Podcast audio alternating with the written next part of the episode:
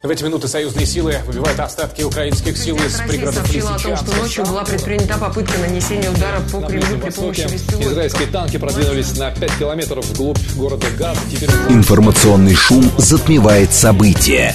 Времени разбираться нет. Мнения и факты перемешаны. Но не у них. Умные парни выходят в прямой эфир, чтобы многое нам объяснить. Интервью о самом важном с самыми опытными. Программа предназначена для слушателей старше 16 лет. Умные парни. 15.05 в столице радиостанция «Говорит Москва». Микрофон Евгения Волгина. Всем доброго дня. Мы продолжаем программу «Умные парни». Наш умный парень сегодня открывает год. Станислав Бышок, кандидат политических наук, сотрудник факультета политологии МГУ. Здрасте, Станислав. Здравствуйте, Евгения. Приятно открывать этот год вместе с вами. 7373948, телефон, смски плюс семь девять два пять восемь восемь восемь восемь девять четыре восемь. Телеграмм для ваших сообщений «Говорит и Москобот». Смотреть можно в YouTube-канале «Говорит Москва». Стрим там начался, поэтому, пожалуйста, подключайтесь. И мы решили начать, наверное, с чего? А мы решили с вопросов нравственности начать. Конечно, куда же без нравственности? Надо- Новый год чистой совестью. Абсолютно. И с э, чистой нравственностью. Да, абсолютно на фоне того, как, а, кто, оказывается, персонально оказался, какой персоной оказался новый премьер-министр Франции, как говорят, там уже его биографию прошерстили, что там, в общем, пропаганда всего того, что у нас запрещено практически. Вот. Но а, мы сейчас не про французов будем говорить, а про нас, потому что а, оказалось, что весь правоохранительный, ну, как бы часть правоохранительного комплекса, она последние недели три была занята тем, чтобы отлавливать, наказывать и привлекать к ответственности людей за то, как они там в клубе себя вели нехорошо, как-то непотребно. Появились у этих людей, которые, там, помните этого блогера, который э, с одним носком был. Ему что, сначала дали 15 суток, потом он вышел из изолятора, ему что-то еще дали, и сейчас говорят уже, и какой-то у него подражатель появился, которого сегодня арестовали, он концертовал в одном носке, в общем, и там уже Следственный комитет тоже этим занимается. И вопрос, конечно, возникает в следующем. Что это за явление такое? Потому что вы все-таки еще и социолог, и здесь важно понимать, что это такое. Это какой-то элемент, это какой-то организованный м, протест, или это просто то, что было когда-то нормой, но сейчас мы живем в другое время, и поэтому с такими нормами морали мы пытаемся бороться. Ну, на самом деле, мне за социологией говорить трудно, я все-таки психолог, помимо политологии. Вот, хотя это, конечно, тоже все близкие дисциплины, которые э, занимаются исследованием Да. общества. Общество отношения в обществе. Ну, во-первых, э, начнем, наверное, с простого. Все-таки человек в одном носке, наверное, более морально выглядит, чем человек вообще без носка. Вот, так что Ну, в, этом это смысле, правда. в этом смысле частично моральная нравственность В соблюдается. публичном месте, да. Так. Во-вторых, а вообще говоря, вот э, если начать издалека, для чего нужны а, законы государства такие кодифицированные, четкие, где все четко ясно прописано? Рамки нужны. Потому что когда общество, ну как человечество развивалось, а, какие-то а, родовые группы, какие-то родоплеменные Мгм. группы, потом вот эти а, племена, народности расширялись, э, а, появлялись там какие-то новые, включались в эти вот группы, другие группы людей и так далее. Потом появлялись вот государства в нашем современном смысле слова. И если а, первоначально, когда группы были, а, человечества были маленькие, в принципе, все более-менее понимали, что такое хорошо, что такое плохо, что можно, что нельзя. То есть это не нужно было особо кодифицировать, и так понятно. А, сюда ходи, сюда не ходи, а то снег башка попадет. А когда вы говорите о, о большой развитой системе производственных отношений, там, человеческих отношений, отношений власти, доминирования, подчинения и Мгм. так далее, то понятно, что уже сказать, что да все и так понятно, нельзя. Поэтому начинается к- кодификация законов. И а, сейчас, вот в том числе в а, случае там, с полуголыми вечеринками и так далее, сейчас как раз-таки получается история, когда одной части общества, а, не- не- немногочисленной, но громкой, кажется, что ведь понятно, что это неправильно и что это требует какого-то наказания, а другие спрашивают, а где это написано? Вот, потому что на самом деле, действительно, если подходить э, ну, с точки зрения, если не здравого смысла, то, по крайней мере, закона, то а, нигде никому не запрещается а, взрослым людям собираться вместе на закрытых вечеринках и а, в носках или без, нос- без носок там, соответственно, танцевать и проводить время. Здесь речь же идет э, несколько об ином. Речь идет э, о том, что есть как бы определенный фон для тех или иных событий, мероприятий и так далее. И вопрос уместности, потому что если не будет, ну, действительно, жестких рамок, а все достаточно широко размыто и, и непонятно, главное, в какой момент что-то нельзя. То есть человек должен сам, как это называется, ловить эманации и понимать, что можно, что нельзя. Другое дело, что понятно там изначально, кто вообще организовал это, почему появились последователи. С этим последователем тоже надо что-то делать, какой-то эффект Стрейзенд возникает. Потому что не все так серьезно настроены, как Следственный комитет или депутаты Государственной Думы, а думают по приколу, и вообще Red Hot Chili Peppers тоже а, там альбом выпустили с, таким, э, с такой фотографией.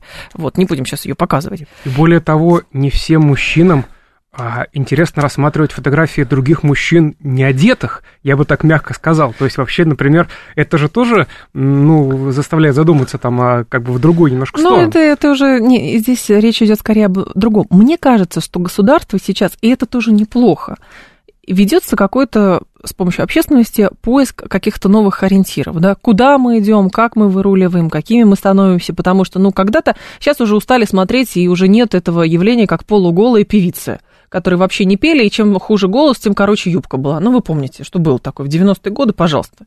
Много кто выступал на сцене. То есть это стало уже, ну, не нормой, и это само по себе ушло.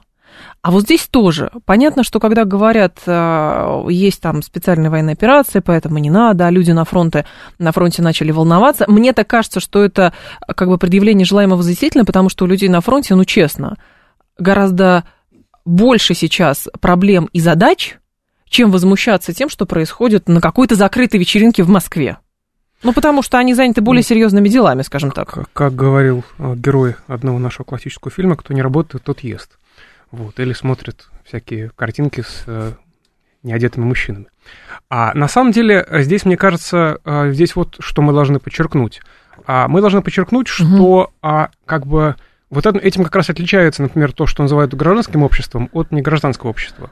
Что такое гражданское общество? Это когда вы сами, без помощи силовиков, государства и чего-то еще решаете, что в следующий раз Иван Иванович к нам не пригласим.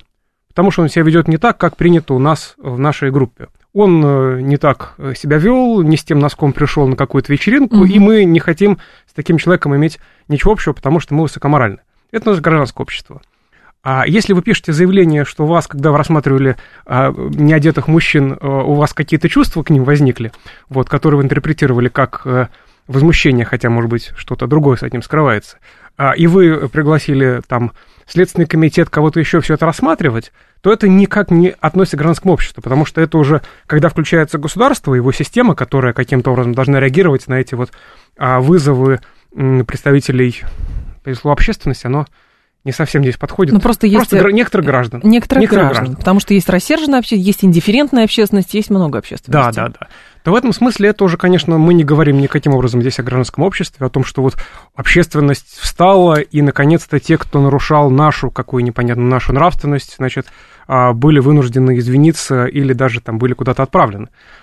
Хотя тоже вот когда а, какой-то возникает история с тем, что того, кого-то, кто нарушал там чью-то нравственность, э, ему вручают повестку и что-то там маячит на горизонте, то это какая-то тоже нехорошая аллюзия. Я вспоминаю, там, когда я читал еще в школе каких-то наших классиков 19 века, отправили в солдаты.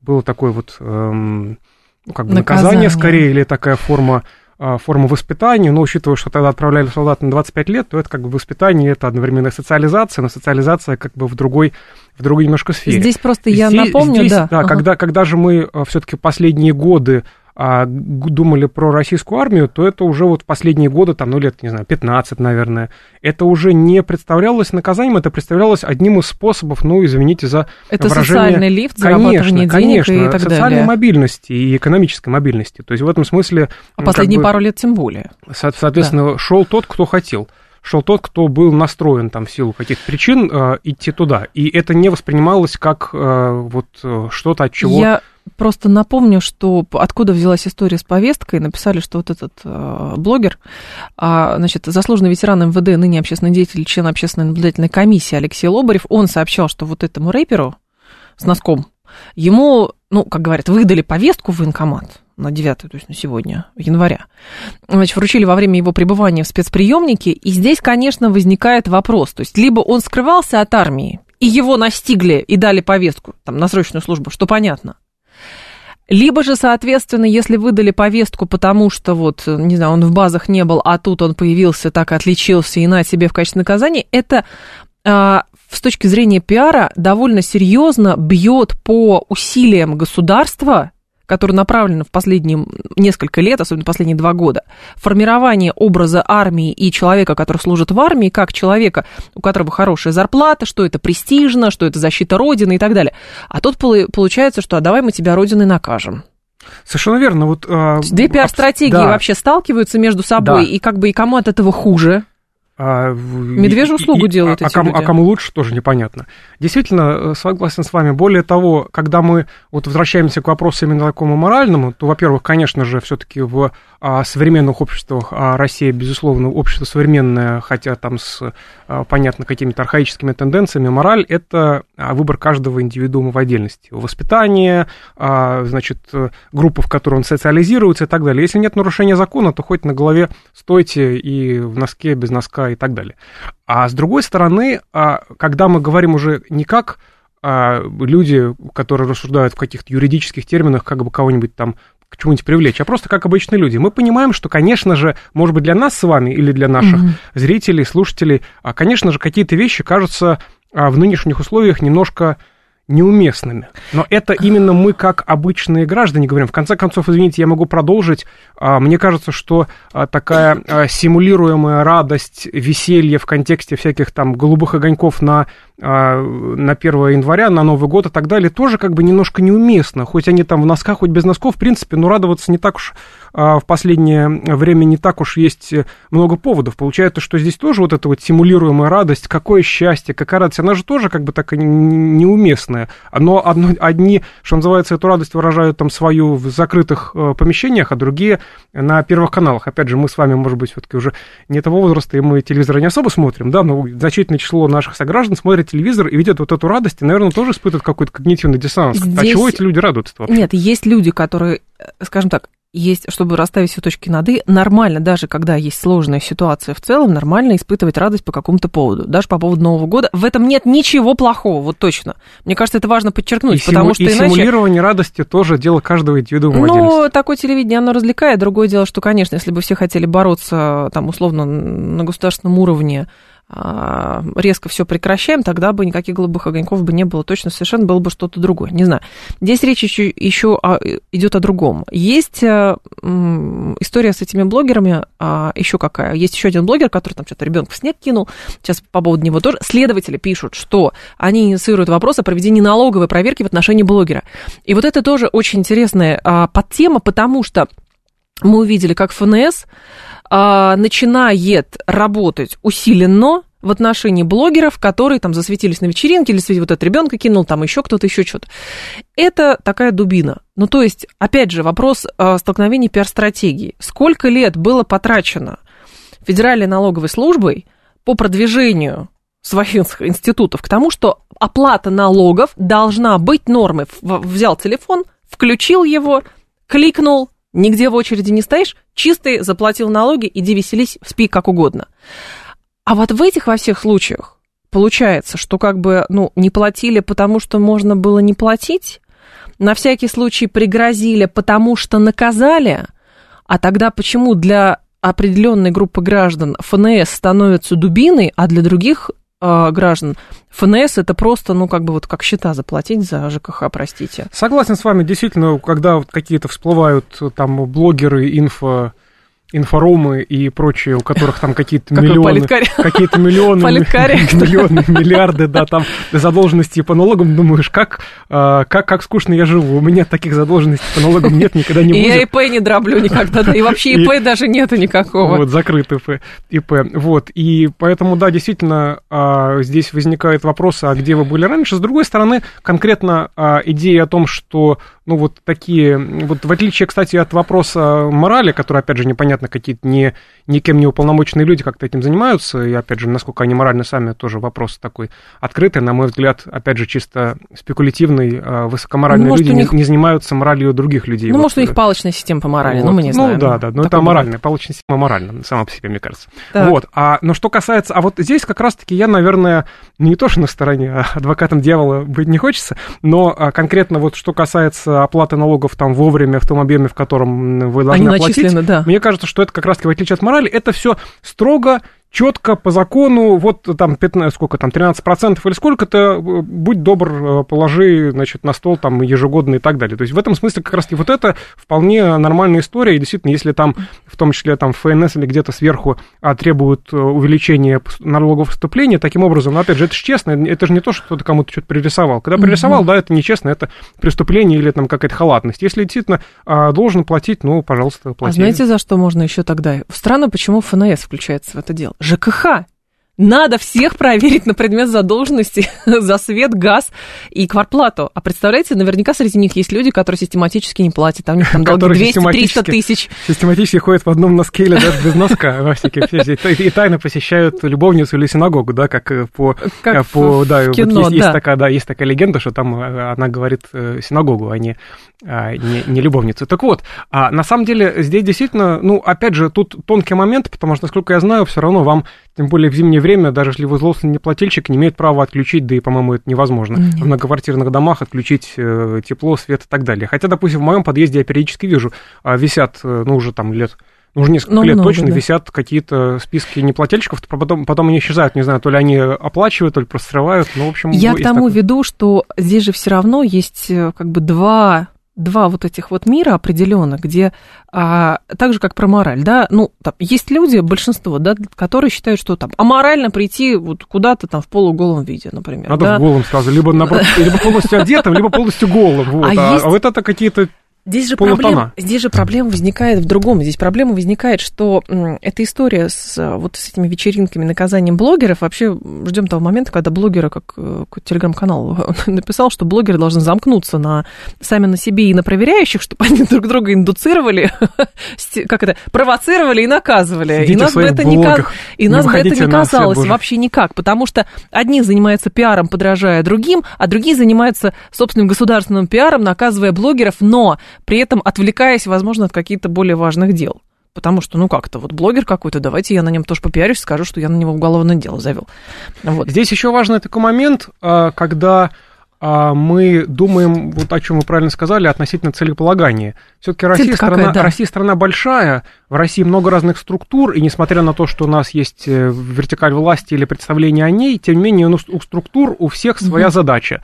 Там задача Министерства обороны одна, задача ФНС другая, задача там управления внутренней политики а, администрации президента третья, и они далеко не всегда вообще совпадают. Потому что задача одних показать, что у нас все в порядке, задача других сказать, что у нас все не в порядке, все на защиту Отечества, да. задача третьих показать, что у нас налоги не платят, задача четвертых показать, что у нас аморальные люди и так далее. Эти задачи, они далеко не всегда совпадают. И, в общем-то, невозможно в современном обществе, там, может быть, даже в Северной Корее, хотя, не знаю, Северная Корея, за Северную Корею говорить не буду, но, в принципе, в современном таком вот а, а, развитом и таком многогранном, а, очень таком разном угу. обществе попытаться всех подвести под одну какую-то э, идею и как-то все, всем к ней идти, действительно не получается. Потому что, да, вот с одной стороны мы э, с вами говорили про э, то, как э, повышался престиж службы в армии, да, а потом это можно легко разрушить, если вы вот начнете не таким образом э, работать. Или как повышается или престиж уплаты налогов. И так далее. И в конце да. концов, извините, там даже какой-то, если мы вспомним что такое более мирное, например, в последние годы всех приучили, что нужно а, платить за музыку, которую вы слушаете, угу. за фильмы, которые смотрите. А потом, когда а, некоторые а, западные платформы из России ушли в Spotify, даже ваш покорный слуга стал периодически пиратить какой-то контент, которого нет на российских стриминговых сервисах. А, и, соответственно, потому что, ну, а, чего, вы, вы ушли, ну, я же как-то должен слушать там музыку, которая мне нравится и так далее. Вот оно. То есть, действительно, вот э, кризисные ситуации, в том числе, которые те, которые есть сейчас, они в какой-то степени нас не дисциплинируют, а скорее наоборот, немножко мы делаем шаг, шаг назад, куда-то угу. вот куда-то не туда. А, но, Станислав, здесь еще другой момент а, возникает. Это момент уже, а, наверное, касается Европы в большей степени.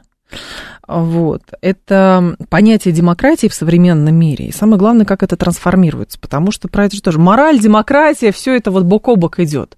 Потому что друг на друга все навешивают ярлыки, что, соответственно, мы говорим, что в западная модель демократии, она себя изжила, потому что это стал какой-то фанатичный неолиберализм со всем своим а, многообразием полов, а, пропаганды всего, чего нельзя и так далее. С той стороны говорят, что в России вообще нет никакой демократии, одна сплошная диктатура, и китайцев туда же, и, соответственно, это неправильная демократия, а вопрос эталона. Вот что есть такое? Потому что мне кажется, есть ощущение, что постепенно страны подводятся, или история их подводит к тому, чтобы, ну, как знаете, вот, вот это есть градация от леваков, центристов к правым. Вот сейчас это как-то сместилось тоже, вот эта э, шкала немножечко, кто такой левак, кто такой центрист, кто такой правый. И с демократией то же самое. А, вопрос большой, и начну, наверное, с а, такого своего наблюдения а, за студентами. Так случилось, что большая часть моих студентов это китайцы. И в основном я на английском языке им преподаю. И вот мне порой а, приходится быть таким а, культурным амбассадором, извините за иностранное слово, Про, потому проводником. что, потому да. что а, какие-то концепции, которые мы знаем в России, скажем так, европейские, политологические, культурологические, они далеко не всегда понятны и известны а, в незападных обществах, в неевропейских обществах. То есть даже для нас, а, скажем, какие-то а, идеи а, философов, которых мы изучаем, ну, скажем, даже там близкие нам, там, нашим соотечественникам Эммануэл Кант или Гегель или Маркс mm-hmm. или кто-то еще, все равно нам приходится немножко, ну, нам нужно чуть больше знать историю там, развития Западной Европы, там, 18-19 века, чтобы понять, о чем они говорили, потому что в России немножко по-другому было, да, в России, в России эту идею приходи, эти идеи приходили, немножко модернизировались тогда, но, по крайней мере, нам-то проще понять, о чем писал там Маркс, Гегель и Кант, чем, скажем, китайцам. И вот то же самое относится даже, когда мы используем одни и те же слова или фразы, например, понятие Chinese democracy. А, кита... Китайская демократия, демократия. по-китайски. Ага. Да. Вот а, когда китайские студенты говорят а, Chinese democracy, они имеют в виду, в принципе, китайскую политическую систему, и для них в целом, кроме тех, кто серьезно изучает вопрос, democracy – это все, что не монархия. То есть, если у вас хоть какие-то выборы проходят, даже если они там безальтернативные и так далее, но вот регулярно приходите, это демократия. То есть, в Китае одна демократия, в Северной Корее другая, в России третья, в Штатах четвертая, в Индии пятая. И мне приходится говорить, что вообще говоря, не нужно это сочинение употреблять, потому что вообще это устойчивое выражение, которое означает не демократия. То есть, когда Но для говорят, них они буквально, наверное, понимают, демос, говорят, в смысле народ идет, когда голосует. Говорят, да. Они просто не знают, что то есть это а э, для Запада, ну и для России, в общем, тоже китайская демократия такая шутка. Там, квадратный круг, там что-то еще. То есть э, это, это не демократия, не обязательно китайская. Вот, поэтому нужно понимать. То же самое, когда мы говорим про а, современные подходы к демократии, действительно, они очень разнообразны, и, наверное, такой а, наиболее экстремальный вариант, такой китайский, я бы сказал, в том числе в России некоторые его придерживаются, это, ну, если а, а, общество довольно властью, это есть демократия. Но, извините, в таком случае все режимы, которые мы знаем в мире, а, сколь угодно людоедские, сколь угодно какие-то еще, но где, в общем, народ не, не, не бунтовал. Там, не знаю, начиная от каких-нибудь а, древнеиндийских фараонов. Это получается тоже демократия. Ну, как народ же не бунтовал, значит, демократия. Вот. С другой стороны, если говорить про каких-то серьезных исследователей, да. в частности, про а, такого, наверное, самого главного а, а, такого теоретика демократии, а, а, современности Адама Пшеворского, он интересную вещь сказал, очень коротко. А, а, демократия – это такая политическая система, где власть теряют на выборах. Власть теряют на... А. Власть теряют на выборах, да. Ага. То есть не регулярно вы переизбираетесь, переизбираетесь, переизбираетесь или там... А именно если вы теряете власть, значит демократия. Если вы на выборах теряете власть, спокойно уходите, приходит какой-то другой, потом он тоже теряет, ну или не теряет. Как много определений вот... демократии по да? всему миру оказывается. Эталон – это любовь к людям, без любви, демократии, морали, нравственности, справедливость бессмысленно, говорит Сергей. Вот про любовь к людям очень интересно. Зайдите в любой паблик абсолютно, не знаю, где рецепты, хорошо, борща, вот вы увидите там, как люди любят друг друга в кавычках.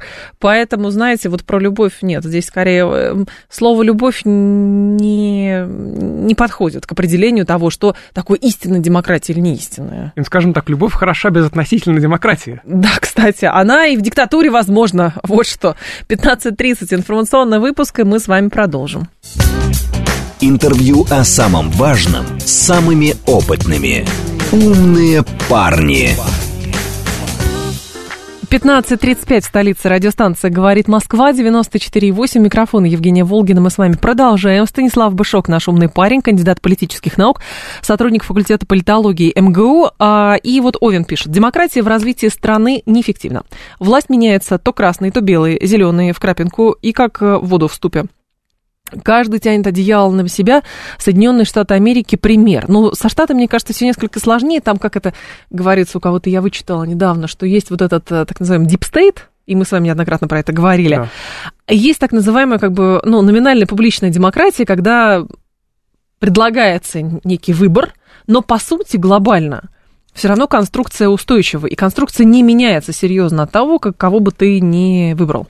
Здесь, смотрите, что касается а, каких-то претензии к демократии, в том числе, да. вот как слушатель написал, вообще говоря, а, это не баг, а фича демократии как таковой, а когда ее критикуют изнутри и считают, что она плохая. Начиная, вот мы привыкли, афинская демократия, древнегреческая демократия. Да. Да все, начиная с а, Сократа и Платона, все ругали демократию, живя при ней. Почему? Потому что если вы живете в автократии, тем более в диктатуре, вы не можете ругать свой режим.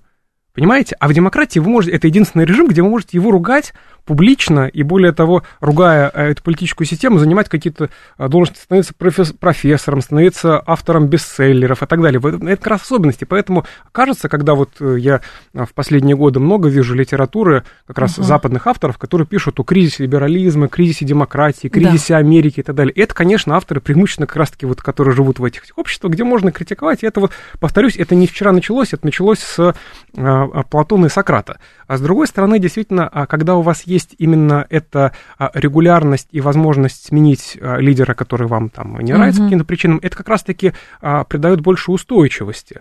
А вот когда у вас, скажем, есть какой-то переход от, э, там, скажем, одной, не знаю, там, хунты к другой, то тогда этот переход ред, редко происходит мирно Но... и э, без каких-то, э, без какого-то кровопролития. То есть в этом как раз-таки а, э, элемент устойчивости. Но да, действительно, а когда мы говорим про какие-то развитые демократии, то действительно есть определенная у них а, преемственность, не по этого слова, какая бы угу. власть не приходила, какие-то общие такие вот тренды, они сохраняются, и здесь уже, наверное, вопрос, который можно обсуждать в контексте, не знаю, там какой-нибудь политэкономии марксовой, да, почему так получается, что угу. вот э, это идет. Но с другой стороны, все-таки тоже а, мы должны понимать, что о чем отличается идея про там э, демократии, они все какие-то неправильные, а тем, что там все, все мужчины дураки, все женщины там тоже дуры. Ну, то есть это как-то вот, это примерно в Но том... это упрощение это, это, это полное упрощение, и, э, конечно же, а, вообще, опять же, если мы говорим про каких-то серьезных теоретиков демократии современных, то они говорят, что, а, опять же, принципиально здесь вот как как э, Адам Шиворский говорит, что демократия – это э, политический режим, при котором власть теряется на выборах. А то же самое, в общем-то, он же, но не только он, говорит о том, что, э, о том, что Сэмюэль Хантингтон тоже об этом писал, покойный, о том, что демократия – это не обязательно про выбор лучшего, это скорее про возможность потом его не переизбрать, если он показал себе не очень хорошо. Вот, то есть тоже важный момент. Здесь у вас скорее вот есть вот этот как бы отрицательное, скорее отрицательное ну, э, отрицательная сила, Отбор. что ли, если отрицательная, да, вот, то есть вы можете здесь не то, что вот прям вот лучшего лучшего, но с другой стороны вы можете прям совсем плохого, вы можете, у вас есть раз в 4 года но, или во сколько, то у вас есть возможность его не переизбрать. Но с другой стороны есть, ну, во-первых, насколько я понимаю, все-таки а, даже можно привести пример, помните вот эти вот арабские весны, которые были? Да. Период. Тогда что же от в тот момент появился вот этот термин экспорт демократии, там, по западному принципу, да, что вот там диктатор Хусейн, диктатор, кто там, Каддафи был, еще ну, какие-то диктаторы Они были. были диктаторами, более Но... того, были довольно, не, не, довольно малоприятными людьми, в том числе для их соседей. Это... Здесь важно, здесь важно, да. я понимаю, о чем вы говорите, здесь важно понять, что как раз-таки речь ведь не идет о переходе от одной хорошей, правильной а, арабской демократии в какой-то неправильной э, западной демократии. Нет, там никакой демократии не было. И как раз когда, когда у вас а, есть вот этот а, длительный период авторитарного или там тоталитарного правления, а вы хотите его резко поменять, причем в том числе используя внешние силы, на что-то, что, для... а, что, ну, что нового. Что, что новое... для вас будет подходящее, а не, не для людей, которые живут внутри, возможно. У людей не спрашивали особо там, что им, что им подходило, что нет. Опять так же, это не в про этом, демократию в этом, тогда. в- нет, в этом смысле просто, опять же, мы говорим о том, что а, а, если бы социал- социология проводилась в Сталинском Советском Союзе, а, в маоистском Китае или в чем-то подобном, а, вряд ли бы там значительное число людей сказали, что вообще нам не нравится эта власть, все плохо.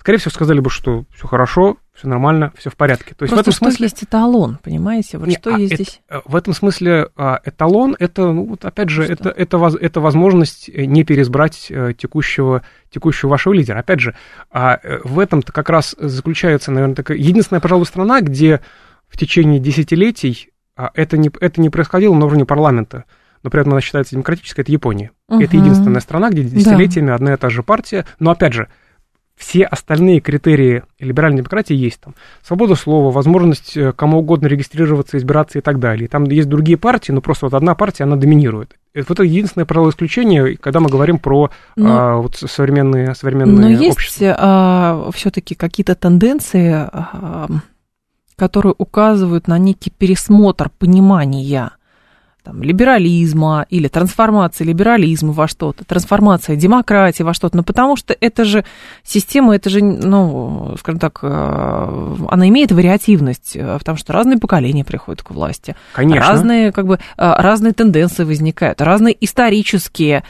события возникают.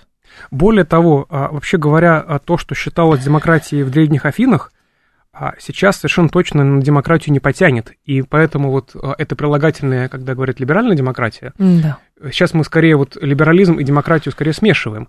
Но в древних Афинах, скажем, проголосовать э, за то, чтобы э, Сократа умертвили, потому что он э, не соблюдает традиционные ценности и развращает молодежь своей, своей э, философии, тогда это было вполне нормально. Другое дело, что это многие, э, э, многие с этим не соглашались, но, в принципе, такая была, такая была возможность. Понятно, что в э, современных демократиях, в либеральных Мгм. демократиях невозможно а, человека привлечь за то, что он не так думает. И, кстати говоря, тоже вот интересно, а, вообще м, рекомендую всем, даже тем, кто далек от философии, прочитать а, «Апологию Сократа», это текст а, авторства Платона, где как раз а, удивительным образом а, показывается на самом деле то, что, на мой взгляд, является такой основой мировоззренческой и философской основой того, что мы называем Европой.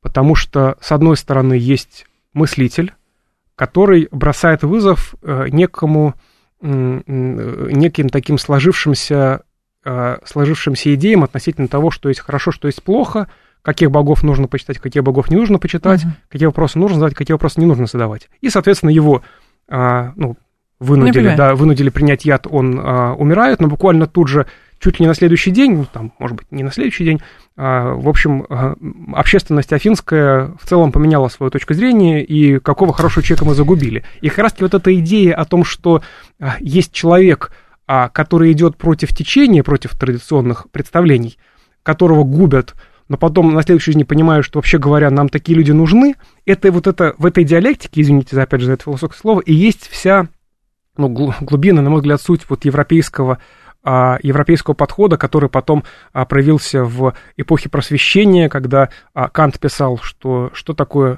какой может быть лозунг просвещения, не, бойся, не бойся использовать свой разум. Это тоже вполне такая, вполне такая сократовская вещь. И вот Мгм. мы, э, при- приходя, так сказать, вот К древних... современности. Да, да, от, от Древней Греции к современности мы ведь видим то же самое. С одной стороны, есть какие-то тенденции такие у, к унификации, ведь мы должны сплотиться, у нас должны быть какие-то общие идеи, общие идеологии и так далее, мораль. А с другой стороны же есть понимание, что ну, откуда растут а, у нас а, в философском отношении, в цивилизационном отношении, если угодно, а, ноги. Это а, Древняя Греция, Древний Рим и Второй Рим, Византия. Вот у нас вот три ноги, они вот оттуда все. Вот. И там, в, том, в общем-то, вот эта диалектика, это противостояние человека, который идет против как бы таких вот заданных э, традиционных каких-то стереотипов и общества, в общем-то, она сохранялась. Ну, хорошо, например, Европейского Союза. А, Там самый главный, а, кто? Бунтарь, который идет против системы, это Виктор Орбан. А, премьер-министра Венгрии. Ну, так принято считать. Тут говорят, да. что глава Евросовета Шарль Мишель уходит. Я такой мостик провожу от древности к современности. А Шарль Мишель уходит, и якобы главой Евросовета, как говорят, может стать Орбан. В обмен на это э, в Венгрии дают, э, говорят, какие-то деньги, а, плюс, э, значит, Орбан будет требовать того, чтобы помощь Украине пересматривалась ежегодно. Соответственно, он тоже должен какие-то, может на какие-то поблажки пойти. То есть это вопрос некоего размена. И здесь получается, а на примере Орбана, если действительно он становится таким образом, решили его, что называется, убрать с дороги, Просто, ну, глава, ну, кто такой глава Евросовета? Ну, кто последний раз слышал про Уважаемый Шарля человек. Мишеля? Да, вот. Э, наиболее уважаемый только президент Германии, наверное, после главы Евросовета. А с другой стороны, может быть, это про кризис той самой демократии на примере Европейского Союза, когда слишком много участников с которыми становится все сложнее договориться. Помните, как говорилось, да, там компромиссы достигаются с чем? Кому-то денег дали, кого-то припугнули, кому-то какие-то счета заблокировали, а потом, когда это огромная вот эта вот а, конструкция возникает, супер государство, то там становится сложнее договариваться и выходить на какой-то консенсус. И это, то, и это признак кризиса. А, ну, прежней модели. Договариваться-то все-таки могут. А, и что касается, что касается Орбана, э, здесь скорее у меня к нему, как бы к его политической такой персоне а, подход такой функциональный. Смотрите, с одной стороны, да, он считается таким инфантериблем Европейского Союза, причем считается последние уже лет там угу. 15. Так. А но с другой стороны, он ведь единственный, по-моему, из лидеров а, Европейского Союза, который в последние там, а, почти два года встречался, пожимал руку с Владимиром Путиным. Да. В Китае это происходило. Да. Понимаете? То есть в этом смысле он вполне полезен как переговорщик, потому что если что-то удастся гипотетически через о него выйдут. через него. Если нет, то можно всегда сказать, да это вообще, вы же вы, же, вы знаете, это, это же Орбан, он вообще действует по своей, по своей схеме, с ним ну, ни с кем ничего не согласовывая. Действительно, тут и так хорошо, и так хорошо. Да-да-да, это...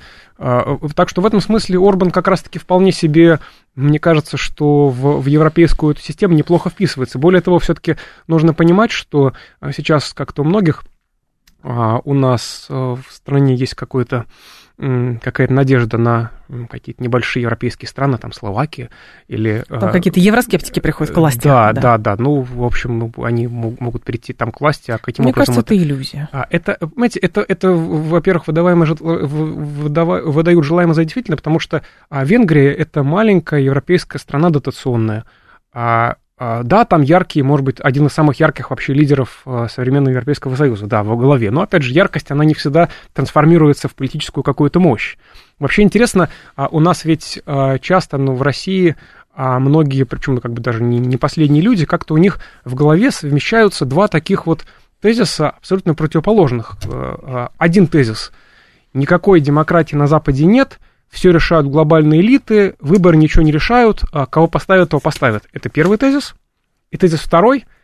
Вот сейчас наконец-то придут настоящие конструктивные люди к власти, в том числе вернется Дональд Трамп, а состоится выбор в Европейский парламент, куда придут Скептики. больше евроскептиков, которые как-то более, с большим пониманием в целом относятся к России, хотя не все, и вот тогда заживем как сочетается в одной голове идея о том, что э, глобальные правил. стоят, да, и с другой стороны, что в главных э, западных центрах сил, а именно Европейский Союз и Соединенные Штаты победят наконец-то, э, вопреки всему этому, наши люди, в кавычках, это, конечно, Самое, фантастика. Ну, во-первых, э, одно другого не исключает, во-вторых, мне кажется, что сама по себе э, утопично и вообще проигрышно стратегия ждать, что кто-то там где-то придет к власти, и тогда-то, если придет тот, который нам подходит, причем сам, потому что мы же в выборы не вмешиваемся, поэтому мы не знаем, придет или не придет, а на все воля народа, скажем так.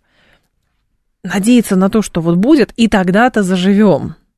Это же заранее выставление себя в позицию объекта, а не субъекта какого-то. Более того, это не побоюсь этого слова а низкопоклонство перед Западом. Тут ругаются. Э, Кстати, низкопоклонство да, перед Западом. И одновременно с этим вот туда смотрят прям через все бинокли доступные. А, а нет, что можно было такое? самим бы правила завести какое-то. Ну, можно же было самим правила.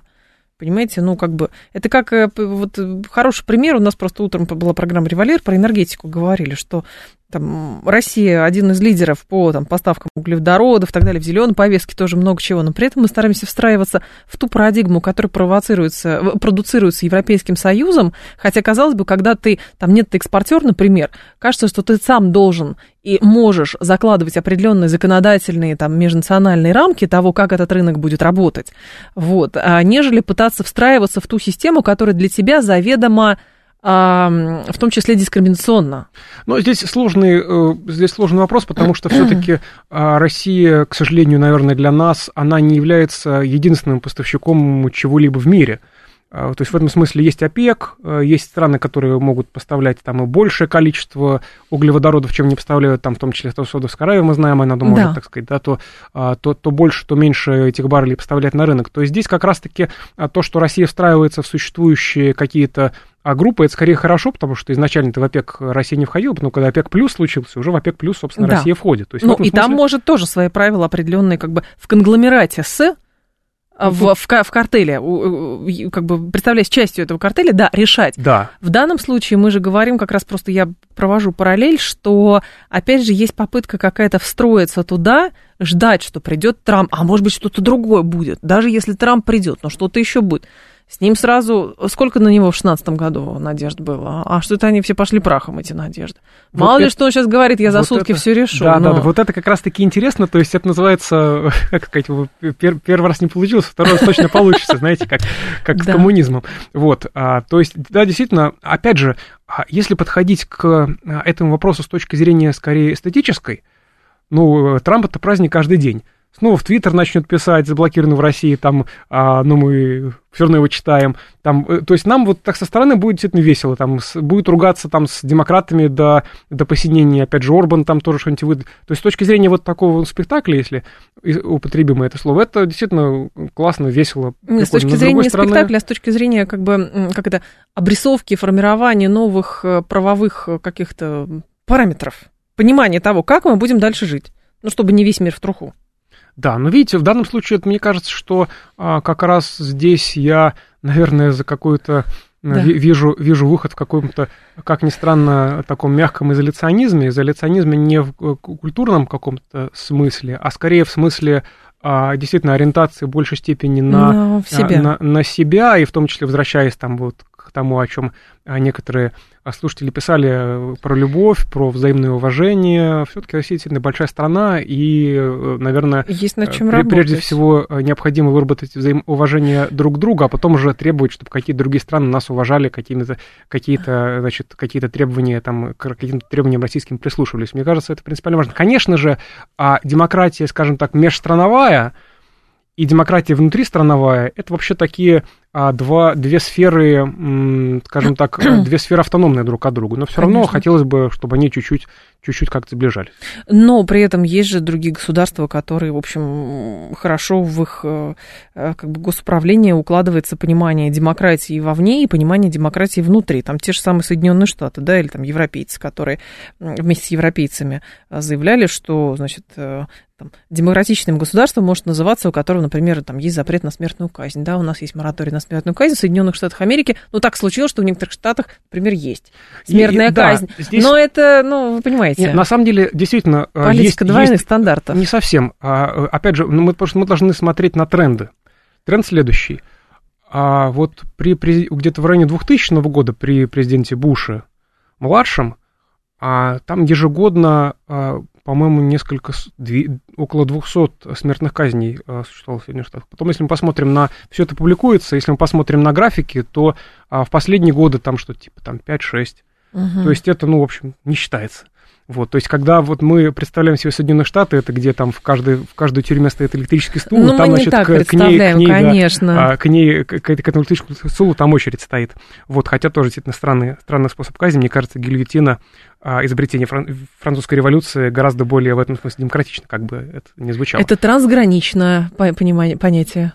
Да. Вот и все. Да. Вот. А потом, что касается действительно вот э, вот этого как бы, уважения внутри страны и вовне, здесь тоже действительно сложный вопрос, который, а, потому что когда а, вы а, если вы там настоящая э, там, демократия или настоящее там, государство, которое права человека соблюдает, вы действительно каждому своему гражданину, независимо от там, пола, возраста и так далее, должны относиться одинаково. То есть закон един для всех.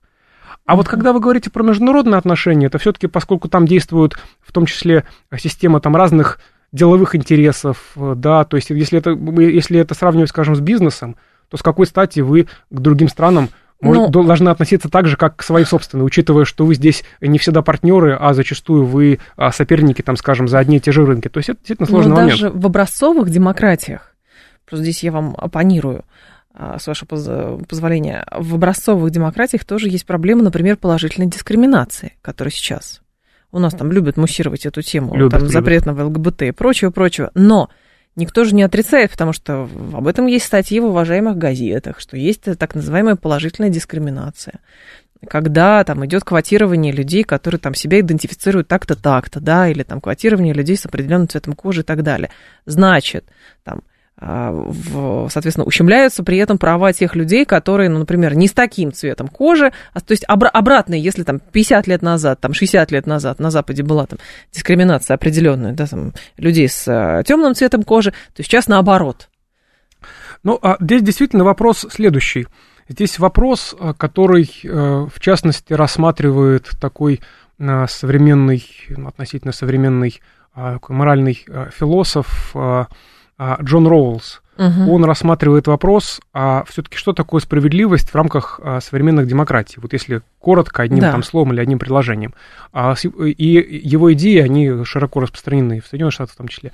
А, идея такая, что а, справедливое общество – это то общество, где а, а, наименее привилегированные люди а, а, ну, там, по, по своему там воспитанию, по своей там, а, по своим доходам, по своей семье, вот, ну, то есть даже с рождения наименее привилегированные, да. да, не там родились, они обладают максимальной возможностью себя реализовать.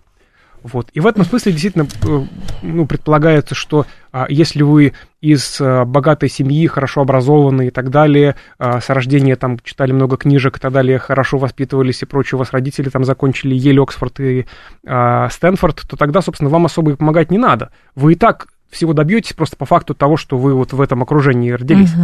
А вот если, а другие, которые, соответственно, в гораздо более бедственном положении, им нужна, как, нужна какая-то помощь. И эта помощь зачастую выражается в том числе вот в том, что вы сказали. Поэтому сказать, что это прям вот не...